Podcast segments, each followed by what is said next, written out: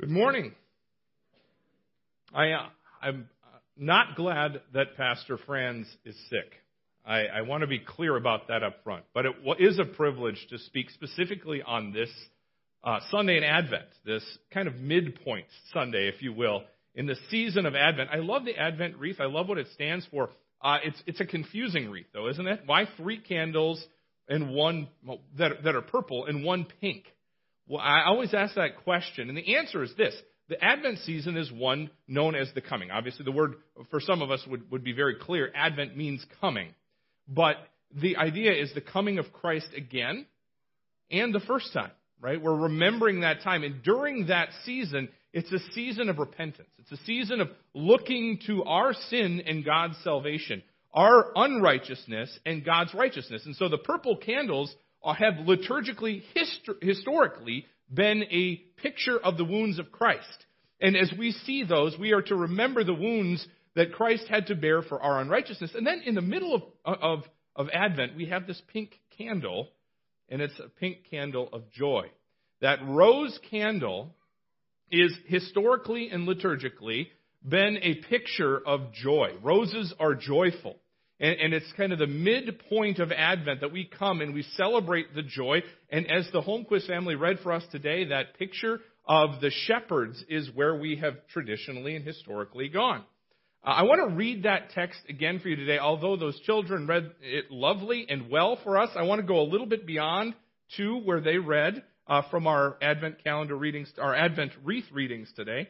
If you turn with me to Luke chapter 2, we're going to read that famous and well known story of the shepherds. Luke chapter 2, beginning with verse 8.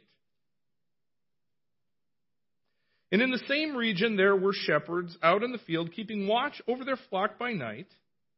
And an angel of the Lord appeared to them, and the glory of the Lord shone around them, and they were filled with great fear. And the angel said to them, Fear not. Behold, I bring you good news of great joy that shall be for all the people. For unto you is born this day in the city of David a Savior who is Christ the Lord. And this will be a sign for you. You will find a baby wrapped in swaddling cloths, lying in a manger. And suddenly there was with the angel a multitude of heavenly hosts, praising God and saying, Glory to God in the highest, and on earth peace among those with whom he is pleased. When the angels went away from them into heaven, the shepherds said to one another, Let us go over to Bethlehem and see this thing that has happened, which the Lord has made known to us. And they went with haste and found Mary and Joseph and the baby lying in a manger. And when they saw it, they made known the saying that had been told them concerning this child, and all who heard it wondered at what the shepherds had told them. But Mary treasured up all these things, pondering them in her heart. And the shepherds returned, glorifying and praising God for all they had seen and heard, as it had been told them. Father in heaven, these are your words. Help us to see in them the eternal joy that we have through your Son Jesus. And we ask this in his name. Amen. A band with which I became familiar a couple of years ago, or several years ago now, is a band called Page CXVI. I don't know if anybody knows the, that band at all. It's, a, it's not really a band, it's really one woman who sings, and I think her husband plays some instrumental with her. Uh, she focuses a lot on hymns and, and popular songs, and she rewrites them. And one of the songs that she rewrote and sang was "I've got the joy, joy, joy, joy down in my heart." And we, uh, any of you instinctively want to start clapping when I said that? I got the joy, joy. We're, we're, we're clapping. We want that, right? And that's how we think of that song. And it's very positive. It's very upbeat. It's very uplifting. But if you listen to Page CXVI's version of that song, what you will find is that it's very, very depressing. It's almost, you know, it's in a minor key. It's, I got, the, I, I can't sing that well. She's very good. I'm not, so I'm not going to try. But it's, I've got the joy, joy. It's a very sad song. And, and I started to, to wonder why, and I'm like, this is like depressing. I wanted to turn it off, and I, I, for some reason, somebody directed me to a link, and I read about why this song was the way that it was.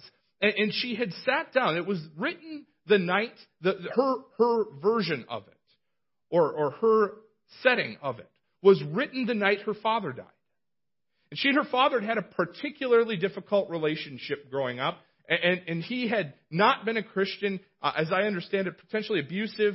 And, and at the end of his life, he became a Christian, and they, their relationship was mending, but he got cancer and he died. And she was upset with God. Why would you let this happen now? Finally, where, where uh, you know, we can have this good relationship. And in her frustration, she sat down and remembered the joy that extends beyond death. And she wrote, with the feelings of her heart and the words of the promise, the version of the song that you can look up and stream on Spotify. Joy. Is it circumstantial? It, it, what is true joy? Is it a permanent smile on our face? Or a happy go lucky attitude always, looking at the bright side of life? Is it a subjective, subjective feeling which flees when something bad does happen? How do we deal with joy when our circumstances aren't joyful? In other words, how can a person face awful circumstances and struggle to put a smile on their face, yet experience joy? Yet this is what this text promises. Most of you know this by heart. Most of you had to memorize it for a, a, church pageant that you did during Christmas time when you were growing up. Most of you heard it on Charlie Brown, right? When Linus, he tells the joyless Charlie, what, what is Christmas all about? He's all upset, right? And Linus comes in and he says, well, this is what it's all about. And he shares this text and he promises joy. There are three guarantees concerning true joy that will comfort the joyless. We see them in this text. And I want to, to think about this. We, we see it in the, uh, the first, the first truth is a little bit something I'm going to have to unpack, but it's this. True joy comes despite present circumstances. That's our first guarantee. True joy comes despite present circumstances. This is something that, that's easy to doubt, right? It's easy to doubt because we see a joyless society. These last two years have exacerbated that joylessness. It was on the decline before. These last two years have really killed it. If our circumstances are what matters, we do not have joy. We all know people, we've experienced loss in our own lives, some from the virus and other things. We've lost, uh, my grandpa died this last uh, year, not because of the virus, but because of other things, but I didn't get to see him for the last about nine months of his life because of the virus. Right? We all have those circumstances. Yet the text says in verse 10, this is good news of great joy, which will be for all the people. For all the people. We see this by the very crowd that Jesus, or not Jesus, excuse me, the angel of the Lord reveals to these shepherds. These, uh, uh, excuse me, I'm going to say that all over again. We see this truth by the crowd that this angel desires to share the good news with. And that is with these shepherds. Biblically speaking, shepherds have a pretty good reputation, don't they? David was a shepherd and he was known as this powerful shepherd everybody loved and everybody everybody knew David and, and they as, as Jewish people would have looked back to him as a good shepherd, right? David himself, when he's writing Psalm 23, says that God is his shepherd. It's a pretty good shepherd, right? Something to look up to. Ezekiel says, if you go skip forward to the prophets now, Ezekiel says that God would come and deal with the bad shepherds and that he himself would shepherd his people. He would come and feed the flock that the other shepherds weren't feeding. And we see that fulfilled in John chapter 10 where Jesus declares himself to be the good shepherd. And when he sends his disciples out after declaring himself to be the good shepherd, what does he do? Tells Peter, go and what? Tend my lambs feed my sheep. Shepherding seems like a prestigious club, but it is not the case. It is not the case here in this text. Shepherds in this setting, in this time of history, were a, a very lowly people. Luke spends a great deal of time in his, his text talking about the, the social outcasts and the rejects. And the shepherds are one of those groups of people that he brings attention to. They were ceremonially, ceremonially unclean because of their work. They would constantly be dealing with things that, uh, well, came out of sheep, be, be on one end or the other, or blood. And because of that, and because of their work, they were out in the fields and they were constantly exposed to those things that would have made them, according to the law of God, ceremonially unclean. And so they couldn't go into worship with their fellow believers. Because of their work, they were generally poor. It was an inherited job that didn't have a lot of money in it. They weren't popular in society, partially because of this, but they were also known to kind of be swindlers, so much so and, and, and untrustworthy, to the degree that most courts of law and most judges at that time would not receive they, they would not receive testimony from shepherds because they were liars. They were outcasts with a terrible reputation. Not exactly the best circumstances for a joyful life. Not only were they just by as a, as a class rejected, but what do we notice when we see the story unfold? What is their response? Courtney and I went to the, the play down at the Guthrie, the Christmas Carol last night, and there was a couple of scenes where uh, there was flashes of light, and people would jump out of nowhere, and I jumped. Right? We jump when we see things unexpected. The shepherds saw something unexpected that night, and I'm sure the flash of light in this dark field. They didn't have like the street lights probably. Maybe they were by a fire. We don't know. But what we do know is that there was a bright glory of the Lord shining around them. And what does Linus tell us? They were sore afraid. Right? And as they were afraid, they had every reason to be. Sinners in the presence of a holy God, when, when the glory of God is revealed to sinners, fear is an appropriate response. I'm going to die now. We re, they, they probably knew the Old Testament. You know, when they, they touched the Ark of the Covenant where the glory of the Lord rested, what happened when they even tried to steady it from falling off a cart? They died.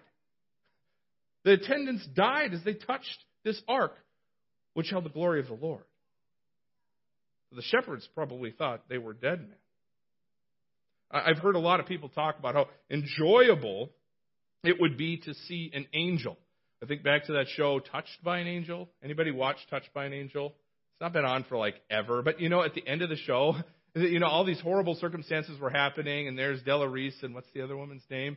Uh, it doesn't matter. And, and they're, they're angels, and all of a sudden at the end of the show, there's this really bright light, kind of like this round one that's in front of my face that just kind of shines over them, and everything's better.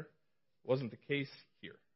They were terribly afraid because their hearts embodied what the, the song You're a Mean One, Mr. Grinch says when it says, The three words that describe you best are as follows, and I quote, stink, stank, stunk. Their hands stunk, and their hearts stunk. Sinners exposed to this have every reason to be joyless, yet, it says in this very text, what do the angels say? What does the angel say to them? Don't be afraid. They don't have to be afraid. Despite their stinky hands and their stinky hearts, there is universal joy that comes for all the people. This universal joy is possible, and that's our second guarantee because true joy comes through permanent certainties. True joy comes through permanent certainties. Joy is like faith in that it always has an object. You don't just have joy, you have joy in something or because of something. There's a reason for the joy, something for which we're joyful. In, in many cases, what brings you joy might not bring me joy at all. There's a diversity in joy, what brings us joy. This text, though, promises a universal joy that applies to all people throughout all of history. Because transient joy is different for everyone, finding that common joy could be a challenge. Think about it. What reality could provide in a medieval peasant and a stockbroker on Wall Street today with joy? What one reality could do that? Or what about a soldier from the American Revolution in the middle of battle with a professional athlete from today?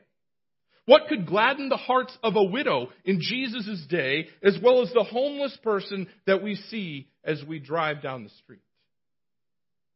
It might be easier to answer if we, we look at it from the other angle. Not what is our common joy, But what's our common fear? What is our common fear? The common fear that unites humanity. Wouldn't you agree that this fear that humanity has collectively held is death itself? It's not so much death, the act of death, but what comes after death. This is a, a, concern because we each have the law of God written on our hearts. And innately, in some way, although it's dulled and darkened by broken consciences, we have this law written on our hearts. We know that we've not kept it. And what we need is uh, some, some recognition to make it right again. Some way to make it right again. To recognize that here is this holy God who gives this law and I've broken it. That's a concerning thing. That fear of death is universal. And it is exactly to those people, those who are fearing death, that the angels offer good news of great joy. Verse 11 contains the certainty of universal joy when it says, For unto you, that is to the shepherds and any sinner living in the fear of death, born to you in the city of David is born a Savior. Right? Savior implies what? Savior implies saving. Saving from what? From death. This is the fulfillment that they had been looking for throughout all of history. When Eve sinned in the garden and God gave them promises, the first good news that was given was your offspring, pointing to Eve, will crush his offspring, pointing to Satan, and he will crush his head. His heel will be struck, but Satan's head will be crushed. There's an end date, there's an expiration date to this guilt that needed to be dealt with. Here is the fulfillment of that. The son of Eve has come to crush Satan's head. Isaiah 35, the promise that says to the people of God who were living in darkness, who were dealing with all kinds of stresses from within and from without, their own wickedness, and countries coming in to uh, usurp their land. To Isaiah, he said, Be strong, fear not, behold, your God will come with a vengeance. With the recompense of God, he will come and save you. And this child, God Himself, came to rescue sinners who could not rescue themselves. The Savior came to save. That's what Saviors do. They save, right? He came to destroy that enemy of death that stalks us all. Good news of great joy had come for all people. He came to secure forever that relationship between sinful humanity and His Father. In this, there is no distinction. It's a universal joy that destroys a universal fear. Christ came, death loses its sting, perfect joy is forever established. And it's for this reason that we can have joy even when our circumstances are like a song playing in a minor key. When we've lost our loved ones, when, we, when, when sadness has become our constant companion, the joy of Christ's rescue undergirds our sadness. Though trials come, relationship fails, relationships fail. Money vanishes. War be all around us, and pandemics destroy. What cannot be stolen from us is the joy of the promise that though weeping may last for the night, joy comes in the morning. Your God has come, and He has rescued you. There was a baby born in a stable whose coming is the consolation to all who languish. That's why Simeon, later in this chapter, was able to declare as he took baby Jesus in his arms and he was holding him, and he sang this joyful song, and he said, Now you are letting your servant depart in peace. Functionally, what Simeon's saying is, I can go die now. it's perfectly okay for me to go die because my eyes have seen your salvation that God has prepared in the presence of all the people. A light for the darkness, a glory revealed to every person. When the angel said, For all people, and unto you is born this day, he is saying this permanent certainty is there to forgive sins for you and for me and for all who believe. The joy maker, he's ours. Nothing can change that, and therefore nothing can steal our joy. It's a universal promise. Finally, we're guaranteed in this text our third, third promise, which is that joy comes with perceptible change. Joy comes with perceptible change. We see this also in the example of the shepherds, don't we? These men who were terrified in the presence of a holy God in his glory found joy in the promise of a Savior who had been born for them, and that certainty affected their behavior. They couldn't conceal it. The first thing they did is they made haste, it says. They hastily got up and they went to see this thing that had been promised to them. We, we read in verse 17 that these unworthy men, these men who would not have been trusted in a court of law, were giving testimony to the mother of the Savior, of this joy assuring gift of salvation. What the angels had promised about this child, they made known to these two new parents who were tasked to be the guardians and caregivers of God incarnate.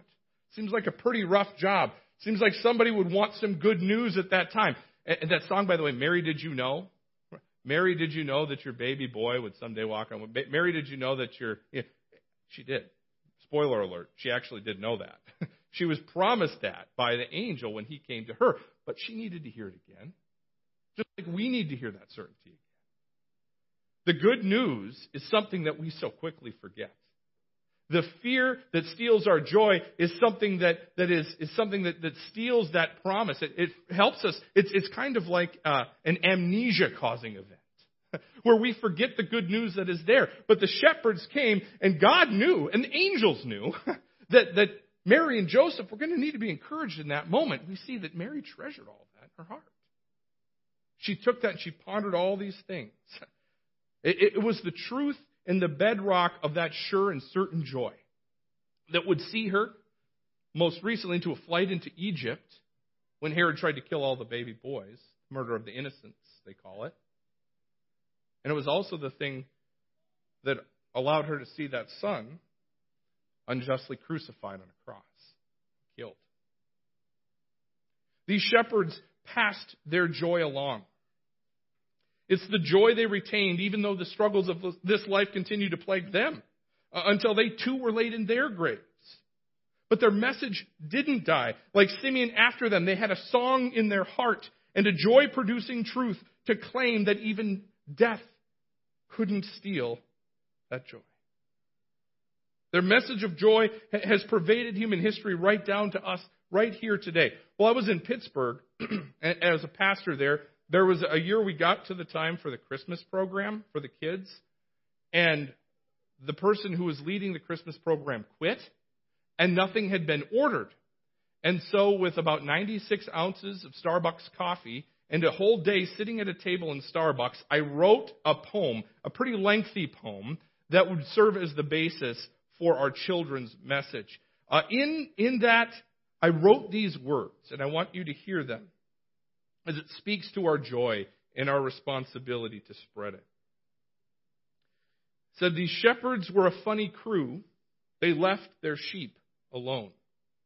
And we too would that same thing do if angels round us shone. The baby that the shepherds praised would be a shepherd too. But he would never leave his flock except to come find you. He's come to make our wandering hearts return to God Most High, and by his death, he'd make quite sure that we would never die. Today, this is our message. It's this same joy we tell.